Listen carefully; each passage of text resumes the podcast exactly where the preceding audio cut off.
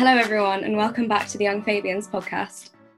This episode today is all about the COVID 19 vaccine and the importance of having a global effort in the strategy for widespread vaccination. In this episode, we're going to be talking about this global effort and how necessary it is to bring an end to the pandemic. And we will also focus on what role the EU must play with that effort in the production and distribution of the vaccines, um, the provision of aid, resources, and medical care overseas. So, on this episode, we're joined by some great guests today. We have Nathan Hodson, who's the chair of the West Midlands branch of the Young Fabians, and he's also policy officer for the Health Network. Nathan's also a practicing doctor, so he can give us more insight into the vaccine. We have Hunter Christopher, who's the secretary of the Young Fabians International Network, and he's based in Austria, and he's also involved with the Young European Socialists. We also have Elisha Winckel, he's joining us from Schengen in Luxembourg. He's a former international secretary of the Young Socialists and a Young European Socialists VP. And finally, we are joined by Louie Marlow, who is the producer and co host of this podcast, and he is also involved in the West Midlands branch of the Young Fabians. So, Nathan, you were vaccinated on Friday. Um, can you tell us a bit about that experience? Thanks, Marie. Yeah, five to five on Friday afternoon. I was waiting outside an NHS administrative building on the edge of the city. My colleagues had offered to cover the ward for me because one of the nurses had sent me a link that had let me get vaccinated, and we're all trying to find these links that will help us get into the system to get vaccinated in the hospital. So about 5:30, I was injected, and it was quite a powerful moment. Um, I was just in this unassuming NHS building, sat down at a brown desk, feeling a bit like I was in primary school or something. And the nurse, just imagine a classic NHS nurse in a navy blue uniform. She apologized for how cold the room was and then stuck the Oxford University AstraZeneca vaccine into my arm. And, you know, after everything we've all been through over the last year, it just made me think about the millions of other people across the UK feeling that hopeful ache as it squeezed into their muscles. Um, but you know, 3.5 million people have had the vaccine in the UK, and on Friday that overtook the number who've had COVID uh, we're more connected by our collective response to the disease than we are connected by the virus now, and I think that's amazing. Mm. And how did you how did you feel afterwards? Um, did you have any side effects? Yeah, it was. I was a little bit achy on Saturday morning, so instead of cycling into work, I just got a lift with a friend. And in, when I was in the hospital, I work, so I work in a mental health hospital, and we've got a patient with pretty bad COVID. I mean, I've had five or six patients on the ward at the moment with COVID, and some doctors and nurses I've got at the moment. But uh, yeah, Saturday evening, this guy was pretty old, in a pretty bad state with it. And me and my colleague went and saw him and, and asked him about his symptoms. And I listened to his heart and lungs, and he breathed as deeply as he could. And we were wearing kind of thin plastic aprons over our torsos, like thinner than shopping bags, and blue and white paper masks over our faces with latex gloves and eye protection. Um, and we've been told that we're not meant to use any more PPE than that unless we're doing a kind of high risk procedure. Um, and this guy had to get sent to the, the acute hospital where, where there's a, a higher level of medical care. And over there, they'll be wearing the same level of PPE that I was wearing. And, and you just don't feel safe when you get home and you worry about the people you live with when you've been doing that. And there's a big campaign to get better PPE for people in the hospital. And that's why, you know, the ache in the morning was worth it. I'm so deeply grateful for the vaccine and all the scientists at Oxford who've created the vaccine and all the volunteers who put themselves in harm's way by participating in safety trials and efficacy trials, and all the people in Staffordshire who are producing the vaccine and people in Wales making it usable for the NHS. They've all played their part and done the bit that only they could do out of a desire to, to help us. And on the front line, it really means a lot that we're getting there and getting those vaccines and that it's going to be safe for, for our families in the near future. You know, Labour's the party of community, and all of it kind of comes out of these really deep feelings of community that we have that we all share with each other. And it makes me really proud to live in this country that we've kind of introduced a vaccine. You know, in the first place, we introduced vaccination originally, and and now we've been able to create this amazing gift for the world where it's a COVID vaccine at normal fridge temperatures I think we're going to talk a bit more about later. And when you say that the UK introduced vaccination, what does this tell us about the vaccination in our current global crisis? So, at the end of the 18th century, smallpox was a global crisis as well. It was, you know, the immunity pioneers in the UK uh, were doing huge things. So Edward Jenner, sometimes called the father of vaccination, was a doctor in Gloucestershire, and in, 70, in 1798 he published about vaccination. And it's not really that simple though, because there was folk knowledge around England about how cow maids tended not to get smallpox. They get cowpox and then recover, and then after that seemed to be immune to the proper smallpox infection. And Jenner proved scientifically that by injecting people with cowpox kind of things, he could create immunity to smallpox. And he published that and spread the word. And centuries later, that's how we eradicated global smallpox. But also, there were farmers working on this. So a guy called Benjamin Jesty uh, is just was just a farmer in England who figured all this out, vaccinated his wife and his children during the smallpox pandemic in the 1770s, and they all and they all survived it. He worked, he recorded it, but it didn't catch on. And if you look back a little further in the 18th century, Lady Wortley Montagu went to Constantinople, heard about a practice called, well, we call it variolation. People in, in Turkey were taking threads of cotton, covering it in smallpox pus, threading it under their skin, and so many of them would get immunity without full blown smallpox infection. They'd been doing it for generations, and she brought that knowledge back to the UK. And around the same time, there was a slave in Massachusetts called Onesimus who told his owner about variolation. And clearly, people in Africa were protecting one another with variolation before slavery. And Onesimus seems to have been the first, among the first, to bring these immunological techniques to the new world. Mm. So um, you mentioned a lot of um, really like interesting examples of previous crises and how they were overcome by vaccines. But what does this tell us about the current crisis we're in? I think it tells us three things about the current crisis. Firstly, it tells us about our interconnectedness. Smallpox was illustrating the connections between all of humanity. At that time, women and people forced into slavery and farmers and doctors all innovating to try and protect themselves and the people around them.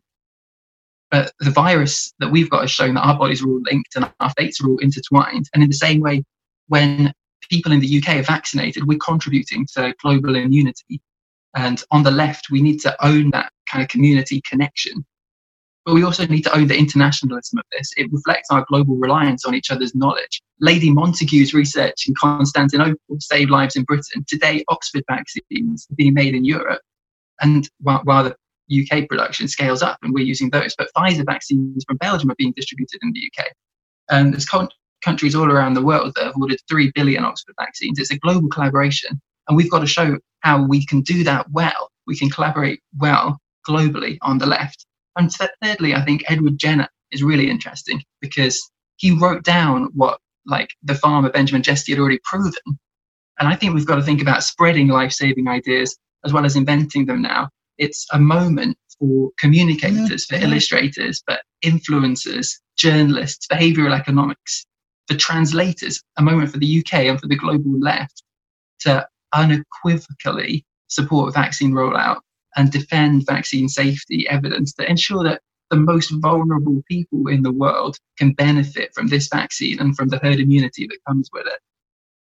Um, there's a guy called Francis Galton, who's a Victorian thinker, and he said in science, the credit goes to the man who convinces the world, not the man to whom the idea first occurs. So receiving the vaccine gave me a shot of hope. I'm starting to believe that the global vaccine story can be a new start for the world after our exposure to this vaccine challenge, I hope we can inoculate our nations against kind of divisive fake news, against the perversity of jingoism, and against the lies of isolationism. And I think that Hunter and Elisha are going to say a little bit more about that later. Thanks so much for that, Nathan. That was such a uh, such a great answer, and you you paint such a beautiful picture, really, of the the entire vaccine effort and how it is such a global effort and it's it's so inspiring to see a community of immunologists and and healthcare professionals and even members of the public coming together to sort of push for an end to this pandemic you know one of the main reasons that we wanted to do this podcast and uh, thanks so much to you marie of course as well for sharing this. One of the main concerns there is currently in the international community is about as you said earlier, the importance of a global vaccine strategy because you know it's not right that countries like you know the UK now and most of Europe and North America are going through the vac- yeah, going through their vaccination process uh, and their vaccination rollout very uh, significantly right now, but there are so many parts of the world that are left out.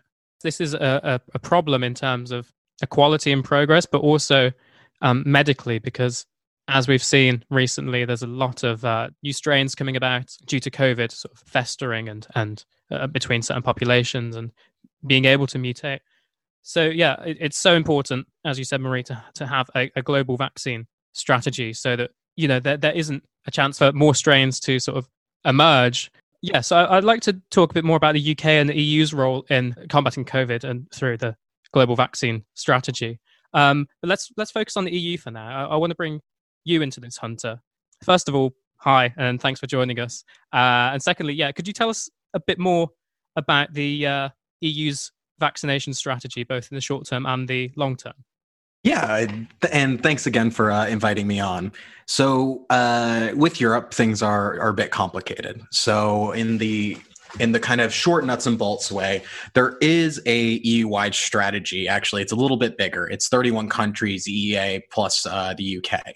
And the idea is mainly focused on the logistics, research, and, distribution. So they're funding lots of research, the upscaling of distribution even before uh, things are approved to be going out because they don't want to have a time delay, and also making sure that they're able to distribute to the member states and partners uh, in an efficient way. And that, unfortunately, is where the EU's role ends and then it gets picked up by the member states which mean and also the partners so that means there's 31 individual national plans on 31 different healthcare schemes and 30 of those countries do not have an NHS style system. So we're talking about a hodgepodge of systems that are different, maybe, you know, province by province or state by state. Um, and, you know, we're talking about like private insurance companies, public private partnerships. You know, it becomes a very big mess very quickly. Um, and then it becomes down to the competency of your individual government. And you know, even though we have a, a good benefit in uh, you know refrigerator like home refrigerator safe vaccines, once you pop the case on some of these vaccines, their shelf life diminishes. So just because you know the you know so far the EU's already managed to uh, acquire 2.2 billion vac- vaccination uh, vaccines so far. Um, but that does not translate into 1 billion or 1.1 billion vaccinations. That translates into a significantly lower amount. And then we add on to the kind of uh, issues that happen where you have groups that fall through the cracks. So, for example, undocumented people, people without proper insurance. Currently, right now, myself in Austria, now that my European health card expired a couple of days ago, I don't have the coverage to get a COVID vaccine, even if if there was available ones here in Austria. So there's uh, big gaps and big problems happening. And this unfortunately has to deal with a lot of uh, disagreement on what should be done. Um, you you can see that that some countries really want to go big and be aggressive and spend money and get things done. Other countries want to hope the market provides for it. And this is kind of the struggle of Europe as a whole. And you know this is this is unfortunately like a two level problem because not only is is the union trying to coordinate this among the member states to make sure it happens within the the borders of the EU so it's safe to move around but the the bigger scale problem is the the EU cannot function on as an island on its own. You know the the not dealing with the the, the covid problem in the global south through funding and participation means that we have potential of covid lasting a very very long time even if things are done well and we're safe in developed nations and because of the global interconnected nature of our society, as we know, we can't leave COVID in one place to fester because it could come back and hit us really hard. So the, you know, things I'm thinking about right now in the short term is that, you know, the EU says they want to get most people vaccinated by the end of the year. I think that's very aggressive. So, like realistically, 2022. But after that, we need to make sure that the pressure stays on within the member states and the partner states to keep creating vaccine and keep up the resources so that we can provide vaccines when we don't need them to the global south so that we can make sure that there is global safety on this. If not everyone is healthy and vaccinated then we're all at risk for a potential mutation of this virus to come back again and even if we have the ability to rapidly create uh, new vaccines, the time lag of distribution of said thing means more deaths and more potential disruption. And you know, the UN's been been running a figure that every month we're wasting it's 135 billion dollars of of GDP or global growth that we're just throwing out the window. So if we kind of hold back on this and not coordinate in a big way, it can get worse. And I am happy to say, you know, this uh, the UN program that uh, the European Commission is helping to, to steward forward is really big. Uh, that was uh, started off, kicked off in France among the WHO and the UN and the Commission to kind of get things moving. But you know, you look at the funder list and you have big names missing. You know, America's not on there. So we have uh, we're entering a new year with happily, you know, Joe Biden as the, as the president. But you know, we lost a lot of time last year because big players were not taking it seriously. And so there's a lot of ground to be made up. There still needs to be money raised. There needs to be a lot of things done. And uh, that can't be done alone. And no country can do this alone. And if people go back to kind of like island mentality afterwards, then we'll be in a big problem.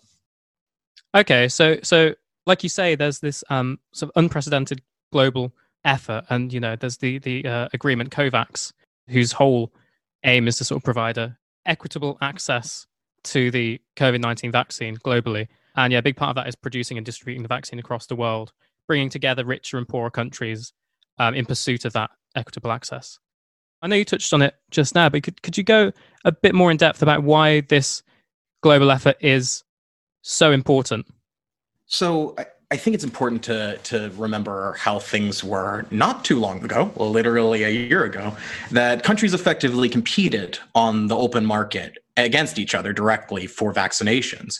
And whether this was like the annual flu vaccine or whatever, every country was a bidder in an auction house. And obviously, that means really big countries with a lot of money can basically outbid anyone else. Uh, we saw this very comically last year with like Donald Trump wanting to buy up like the global supply of COVID vaccines just to make a point of it. Um, and unfortunately, for better or worse, uh, countries because they are human, um, make some of the same impulsive things like hoarding massive amounts of vaccines. So people decided in April last year that let's not have the countries fight each other and let's not pit, you know, rich countries against medium and, and low income countries. Let's uh, work together so that we can have resources for everybody. So in April of 2020, the uh, the WHO, France, and the European Commission got together with a bunch of other groups to to create the the ACT, the ACT, the COVID Tools Accelerator. One of the big parts of this is the COVAX. So, the COVAX basically provides support for research, development, and manufacturing of the COVID 19 vaccine and vaccine candidates. It started off with nine candidates, and I think it's grown to around, I think it's like 18 now. Um, around the world. So basically, like most, there's a lot of vaccines being developed. There, there has been a lot of them stop being developed because they failed, but there's about a 5% success rate on these. So most of the time, you are investing on something that will fail, and, and that's inevitable and the idea was that we will put a lot of chips on the table and and and invest in a bunch of them so that some of them will work. And then we'll have lots of options to provide for people. And the other half was that it can't just be the rich countries getting the dosages and they can't all just be hoarded. So they wanted to make sure that money put in not only assured that countries putting money in would get vaccines, but also that everyone else would be able to get sufficient vaccines to, at minimum, cover their most essential people. So your medical workers, your at risk populations. And the goal is to have 2 billion doses ready for by the end of 2021. So this this kind of like sounds very similar to what the EU is doing on one half of it, um, just on a bigger global scale. And these programs are side by side with each other, which means like there's more vaccines and more money being put in. So it's it's a very much a hand in hand program, working with a, a, couple of the other pillars of the Act to make sure that not only do we have uh, lots of candidates getting funding, that once those candidates are approved quickly, the, uh, you know they can get upscaled to distribution, and once there's lots of distribution that distribution can actually get to places through logistics and that everything is tracked through nice you know digital infrastructure and that the the countries themselves are not paying for this. And that may at the end of the day everyone will end up with getting vaccines no matter what. And if you have too much vaccines they they're creating the infrastructure to move them around so that nothing's wasted and i think this is a really good thing.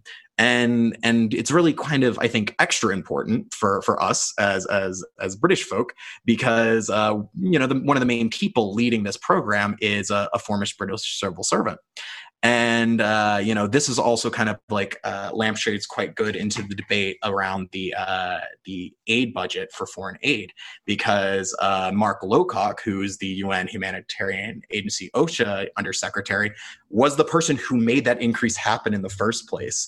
So we have this beautiful kind of like political theater of the guy now who's in charge of the COVID plan fighting for wanting the UK to keep providing money to stop the pandemic from getting worse. So you know it's it's important that we see that not only is is Britain very important to what's happening right now, but on every single level of this project that it is you know British people helping lead the thing from the top and more people need to know about this and more need to understand that it's it's it's not a it's not a you know an imaginary thing of us helping the world. It's happening every day. And if we're not providing the money and the resources and the investment then things start getting hurt. Okay thanks for that hunter. Um, uh, elisha i'd like to bring you on, on this as well. Um, i guess first of all do you agree with what hunter is saying? And i'd like to know more about what you think the eu's role should be um like i agree what hunter is saying but i also like agree with like what nathan was saying in the beginning like that our, all our fates are kind of like intertwined in this global pandemic because like it's a global pandemic and like just like climate change and like other global issues the pandemic is now going to stop like in front of the borders just because you can say oh yeah no we we vaccinated all of our people uh, like the only way that you could then just be sure that COVID is not going to come back is also like by making sure that everybody else in Europe, in the UK, but also in the world is also vaccinated. And I also like think that is like where the European Union can really like play a big role and is also actually playing a big role because Hunter mentioned COVAX before. Uh, the European Union is actually the biggest donor to COVAX with 850 million uh, euros. Um, to bring it like to UK terms, I think that's like four and just a bit of garden bridges. Um, but like in more concrete vaccination vaccine terms it's about like with 500 million euros you can buy a billion dosages of vaccines so i think like that is a lot of money that like is really being poured in there to like make sure that the nations that can afford it are also not going to stockpile vaccines and just forget about like the countries that actually do need some help as well because they don't have the health facilities the health infrastructure to really also like make sure. And again like this is just an aid to help other countries to stick to a common kind of solidarity because this is like what makes us out and this is also like something that we should really push for in the world um, and i mean like in the beginning also the COVAX um, initiative is also just like part of an initiative that Hunter mentioned earlier that was um, launched by France, the European Commission, and like WHO because they wanted to make sure that the remedies in a way to COVID also like shared openly. Um, and I think like the strategy on all of those matters is really to test, to treat, and to prevent. And in all of those things, you do need help you do need money. Um, unfortunately that's the way the world is set up currently. Maybe in our time we can change it. We'll have we maybe we changed it by then. Um, but yeah so like in the whole covid global kind of response i also think with the lack of the us stepping up the European Union was also like the party, the major party, calling in a donor conference uh, to really get money pledges to support this kind of initiatives uh, where also like together they like reached like 16 billion euros. Um, and that's quite a lot of money I, i'd say. Like i think you can build many more bridges and get many more vaccines. Um, but i think with the European Union as like a coordinator instead like in a time where the US was really more withdrawing back to itself where in the UK still like Brexit did play a role um, and where also like that whole transition time um, was a bit more in people's minds and heads uh, it was just very practical for the EU and I mean also like very useful in a way for like a new European Commission to just like stand up and say okay well von der Leyen did raise some eyebrows when she was put into that place, put into that position. But in a way, regarding with this, she did show, okay, I want to do something. I want to show that the European Union can lead and that together with like the member states, we can also like assure the financing um, for a global response to the coronavirus. I, th- I, think it's important to also understand that you know I'm not happy. I don't, I don't think the EU is doing enough in this respect. Like I think you know when you stop at, at just giving like literally dumping off the vaccines at the distribution centers you're really washing your hands of your your endpoint responsibility. To give you like a microcosm version of this exact same scenario. So um, i live in austria. Austria is a federal country. It has nine uh, states and the, the the the debate the vibe going on in coronavirus is that actually each of the leaders of those states could do effectively everything that, that a country could do on their their own uh, lockdown policies, their own max policy of you know this and that. But over and over and over, they decided to wait and wait and wait until the chancellor did something because they don't want to hold the political uh, you know pain for anything backfiring. And in very much, you know, the same way, the EU is doing a lot. It's doing a lot of cool stuff, but it, they also want to make sure that they can't be blamed for nation, you know, member state fuck ups. And that's just the reality of the situation you know we're in a a conservative uh, you know parliament again a conservative commission again they believe in this idea that that the states knows best and that even even though in something like health where coordination is really good and and it's proven to work they want to keep with this ideological goal of that the best person to implement something is the member state on an individual level and and this is in itself a bad idea to approach this problem and even if some states are doing very, very well, that means other, there are still states that are not. And not all of these states are the same. So, you know, you're expecting Bulgaria to handle its own business the same way that Sweden is, or France, or Germany. And these countries all start off at the same, at a vastly different levels with their own personal healthcare systems. And this is within the union in a bunch of like quite well to do countries, uh, even if there is major disparity across.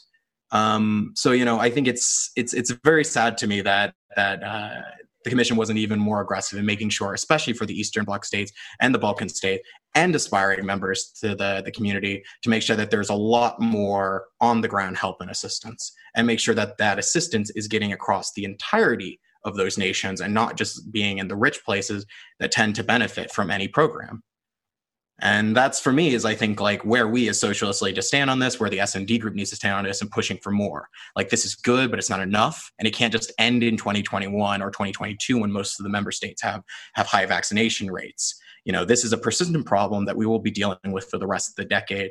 We need to think about it in long-term solutions. And not only that but sustainable for the next time this happens because this will not be the last time. So it's better to think ahead and keep together the infrastructure that we're building up right now for the future and not make it all evaporate when it loses interest or political value. Just to respond to like what Hunt is actually also saying, like to a certain degree, I like completely am on his side, and like I think, and I mean, many people also like think the European Union could do more. But there again, like the whole caveat of, well, what can the European Union do? What can it not do comes into play again. And there is per se, there wasn't really like a European Union on health and all of this kind of things, which because of the coronavirus, um, as so many crises in the past, it sparked an innovation in how the European Union works. Um, really like gave an impetus to okay well let's put a founding stone down for such a european union of health. And where now also like you have initiatives such as like rescEU where you'll have different stockpile facilities in different countries where the european union is like going to put medical equipment on rapid response for if there are countries that are being overrun by positive coronavirus cases. So I really think like sometimes it's really just like the the fact that you need to be shaken up um, and to realize that well this is an underlying problem because in crises like underlying problems just tend to become amplified um, and it should also in a way though not just be like a situation of okay let's fix this over put a band-aid and not do anything about it but really use the opportunity to taking the build back better slogan so to say uh, and to really do as you always like are tooting your horn about doing like building back better but no actually also and then also actually having a deeper kind of cooperation in the european union where you also do help more on like different health systems uh, but then you always get into the discussion of well is this something like that the European Union should do? Should it give those kind of guidance? And like, how far should the harmonizing national and regional preparedness and response plans go? So I think like this is like also like the whole discussion just for for another time. Yeah, I just want to say you raised such interesting points, which is that obviously we were talking earlier about the EU's role and the part it should play in the global vaccine effort. But obviously, you know, the EU has a responsibility for all of its member states as well. You know, we think of, um, I think we mentioned earlier, you know, the making it equitable for the rich countries and the poorer countries. That works for within the EU as well. So yeah, I, I 100% agree with what you're um, both saying on that front. It's sort of even more interesting now, given that um, you know the UK is no longer a part of the EU. The UK will have its own sort of part to play, and as we heard from Nathan earlier, you know the UK has already played quite a big part in sort of producing one of the most sort of effective COVID vaccine candidates, which is the AstraZeneca vaccine. The the AstraZeneca vaccine does not need to be stored at in insane temperatures. It's much cheaper as well. So I think this puts the UK in a very good position to sort of lead or be a big part of that sort of global effort. However, I just want to highlight something before we go into it, and that's that um, the UK government have made a decision to abolish a long-standing commitment to spending 0.7 of GNI on aid. So, taking this into account, Nathan, what does this mean for the UK in terms of its role to provide aid and resources and medical care overseas? Yeah, it's really difficult. So it's not going to change things during this crisis. That you know, people are going to step up and, uh, and and pay for these vaccines. But you asked what part the EU should play, and it really raises questions about what part the the UK is going to play in all of this as well. It's it's suggestive of a long-term withdrawal from the world, the opposite of global Britain, for us to be making these cuts. We've seen that health security and pandemic surveillance are really crucial. Just like Hunter was saying before, we're all ultimately at risk, and this this should be a chance for global vaccination that goes beyond the COVID strategy, and that that's where these cuts will have uh, the biggest effect. The CDC and has a massive global surveillance program. And I was working in pandemic surveillance in Kenya a year ago, and uh, you know I was in the Kenyan Health Department. You end up finding stars and stripes there, where American civil servants are monitoring the development of pandemics uh, in Kenya, and they're watching out all around the world for these things. The USAID under Samantha Power is only going to continue, uh, you know, investing in this and, and become more tactical. So when it comes to healthcare and vaccination, we've shown that Britain is a superpower, and we should be proud about that. Cutting aid and burning bridges is now the last thing we should be doing. Like Hunter was saying, there are British people leading the global effort, and we've got to talk about that. The Tories think that these cuts that are being made are, are what their base want, but Labour needs to conjure up an image of the of global health leadership. I want to see Union Jacks planted on vaccination centres all across the world. So that's how we're getting the Empire back together. Who knew? Watch out, Europe. um, so we've spoken a lot about leadership and the role of the EU and the UK and, and um, like Joe Biden in the USA as well. My final question in this episode, um, and I'll open this question up to everyone on the podcast, so like what do you think the UK and the EU can do now to make sure that they are showing themselves to be strong leaders in the coordination of this vaccine? You know including all the, the, the countries that are least likely to get access to this vaccine soon. Should any of us go or do you want to like point someone out? Elisha you go first Oh no, I've been picked out. Oh, shouldn't have asked the question. Um, no i think like so like, just on one thing because you mentioned also like um overseas development aid and everything just because i am from luxembourg and like i'm also like kind of like proud of the fact that luxembourg since 2005 we've actually um dedicated 1% of our gni uh, to overseas development um, assistance and like our foreign minister is very adamant about the fact that this is also like what you need. It's not just like a thing of okay, we are a country that can't afford it, but it's also like a moral kind of responsibility that you have because you are in a situation to help others. You should also help others. Um, and it's not always looking about inwards and saying, okay, we'll only solve the problems first inside before looking outside. But it's really about like approaching these two topics hand in hand together. Because in the other hand, it doesn't really make any sense if you live on an island afterwards where life is great and perfect, while if you look across, like outside of the island, everything well not that i mean that everything is burning right but like the situation there is not going that well because for one there'll be more and more people that will want to join you on an island and just for two it's going to be like a constant stress in a way for like the people having to live with like that kind of conscience that you have so much without like sharing that wealth. And and i think like that's also like what is part of like just the european union's global response because i think up to date there's like been around 37 billion euros going into like that whole global kind of response of like helping um, like African countries, but also like in the Balkan area, in certain areas on the Asian continent. So it's like really like about like that. And there, I also think that maybe strong leadership, or so to say, like just to pick up on your question, Marie, um, is not necessarily always the thing like that you need because you can be a leader in the sense that you just say okay let's do this if nobody follows you are not a leader, right? Because you need to convince other people to join in an effort, not just like the person who says, "Oh, we should we should have a common effort." Because if it just stops there, there's not going to be an execution. There's not going to be anything concrete coming from it. And I really do think like that is just where the European Union, but like also the UK, especially now that the UK said, "Okay, uh, we will go our separate ways with the European Union." Still, like I'm very sad about that. Um, but then just use that fact to also like say, okay, well, we're not part of the European Union anymore, but that doesn't mean like we can still cooperate with the European Union because this was always also right the narrative around it. Well, we'll be our own sovereign nation. I don't necessarily think that like that is the the exact wording that was used, but oh, taking back control that was what it was all about, right?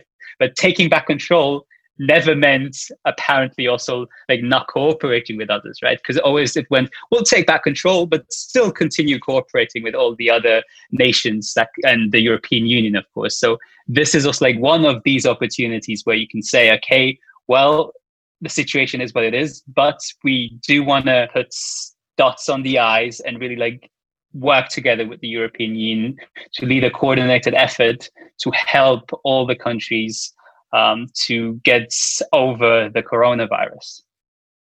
I think that's also uh, incredible, Elisha. Also, I, I want to say the the thing is also we need to make sure that uh, the countries that have gotten over it are also you know coming up and helping out. You know, if you look at the funding, uh, way down on that list at the bottom is New Zealand. You know, below Serbia which is a bit bizarre because you think a country that did pretty darn well in the coronavirus situation, who's got a lot of money, should probably be helping the rest of us, you know, get over it. Um, you know, it's it's all well and good that uh, we're very optimistic about uh, Joe Biden and co like coming up and stepping to the plate, but we have to make sure they do it. You know, they they, they got a tiny little majority, and you think they're going to be willing to uh, uh, bend over backwards to make sure the the international aid budget's going on? Nah, they got a lot of problems domestically to deal with. Um, so you know, it's about making sure that everyone stays along for the ride. That it doesn't end in 2021 or 2022 when things clear up in the northern hemisphere.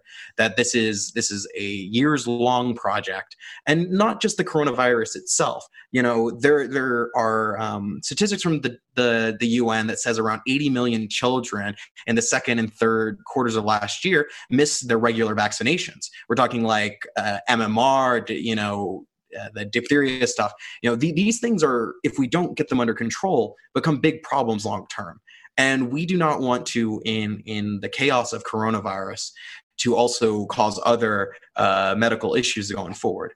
So it's it's about keeping everyone on task making sure that that britain shows like elisha said that it can play well with others and it can lead and it can do it in a constructive way. Do i think boris and co can do this? No. But i really really hope they do because when you know our government does well we all succeed. Uh, and and and it literally saves lives not just in the uk but around the globe. And and for me i think that that is very important. And you know it, it's it's obscene to me that we've cut this uh, this aid budget. It's even more obscene that the tories created that increase and then got rid of that increase. Um, you know th- this is the world we live in and that's what we have to deal with. But you know labor as its own thing we're in a lot of international forums. We can go to the Party of European Socialists and talk to the ruling parties of other nations and be like, you know, we would love for you to push on this, push our government on this, make sure like this happens. We have abilities to affect change in, in many ways. Elisha and I have been in so many rooms that decisions are being made. We're not fancy people with like a billion dollars and stuff. We're just just folks who know folks in socialist parties and you know it's it's about labor as itself not just britain taking a lead on being in the room creating policy making decisions. You know so much stuff happens not just in the parliaments of the world but on every single level. And labor can do that by itself. They're really good points hunter about the role that labor can play in this. Because i mean obviously labor aren't in government. As little influence as it may have in the UK when we have a you know a, a, conservative government with such a majority who may not care at all about these issues, especially about uh, you know the, the the main issue we're talking about. Like you know we've got a conservative government that cut or abolished the aid budget. Labour needs to step up and be a voice, not just for changing that and and making sure the UK plays its part. Exactly as you said, they need to be a force for progressives all around the world. Like you said, I'm so surprised that New Zealand are playing such a small part in this um, in this effort, and the USA as well. Like these are supposedly progressive governments. You know, hopefully Joe Biden calls for the, the sort of action that's needed, but it's up to Labour and it's up to the Labour leadership to sort of to to be that force for progressives all around the world yeah, just one one sentence on that. Um, you know, and Elisha can back me up on this. There's been a lot of times I've been the only UK person in a room at an EU thing.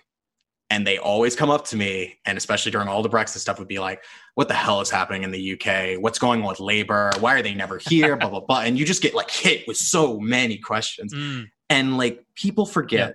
you know, they're not watching Twitter drama every day, but they're watching the UK and they know what the labor people, the important people labor, labor are saying because they're not deaf and everyone speaks English.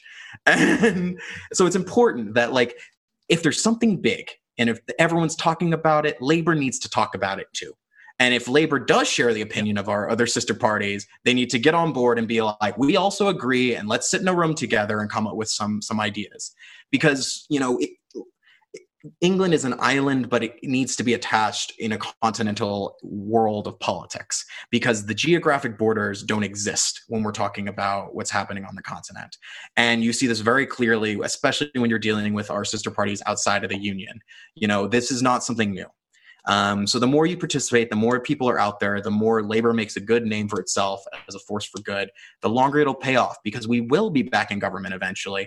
And that goodwill does help and especially long term, young activists, young thinkers, five, ten years from now, will be the people in charge. And if they made those close friendships and relationships now, they will pay off later on every single level.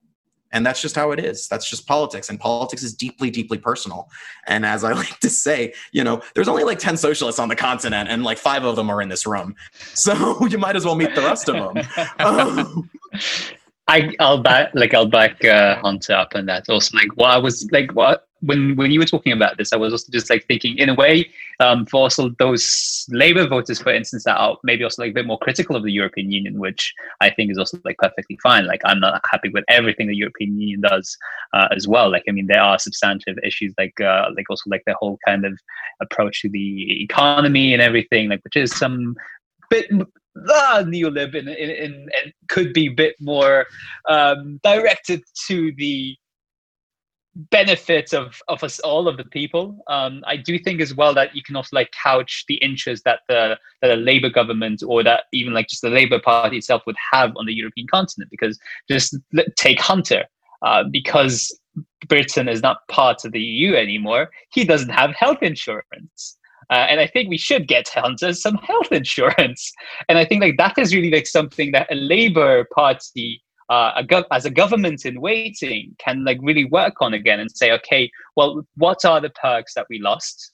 and really like say, okay, not negotiate with any governments because that would not be fair, but right, but talk in the kind of party setting, in like the political family setting, in a way of well, what are the things that we could actually like agree upon, and like what were the things that we could say, okay, well, once there is a Labour government, these are possibilities on which we can cooperate and in which the EU and the UK can still have a very close partnership and cooperation. And just like a final thing, Hunter is was most often really like the sole Brit in the room, um, like the sole person from the UK, uh, and that does give you though a certain kind of leg up on other people because in those international kind of fora, either we speak French or we speak English. We never speak French in the Young European Socialists because English is the language like of diplomacy, so to say, in like the Young European Socialists and also like in the European Parliament. And hmm. as a native English speaker, you are maybe then also like in those situations the person that goes through the text for like textual corrections or uh, on the way of phrasing different things. And because you are that native speaker you can also maybe at sometimes like with the consent of others putting some kind of legalistic language to really like also bring your point across. Because you have the power of the pen it also like amplifies your position.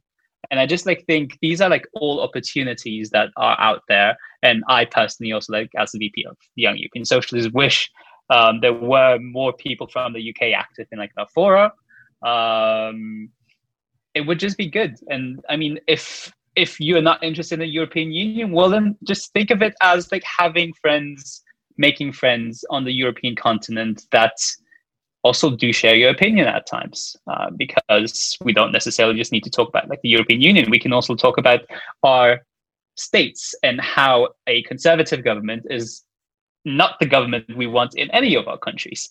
So I think that is some some big common ground possibilities there. So so yeah i really do believe in international solidarity and like international cooperation. And that is what makes us socialists like that, that that's what makes the like this this thing work that wasn't as beautifully phrased as i would have wished but it brings the point across. I hope.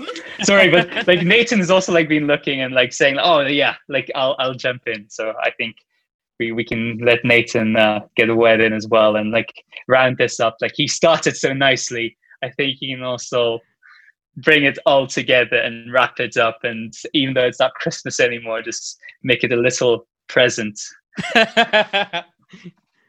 no pressure now, Nathan.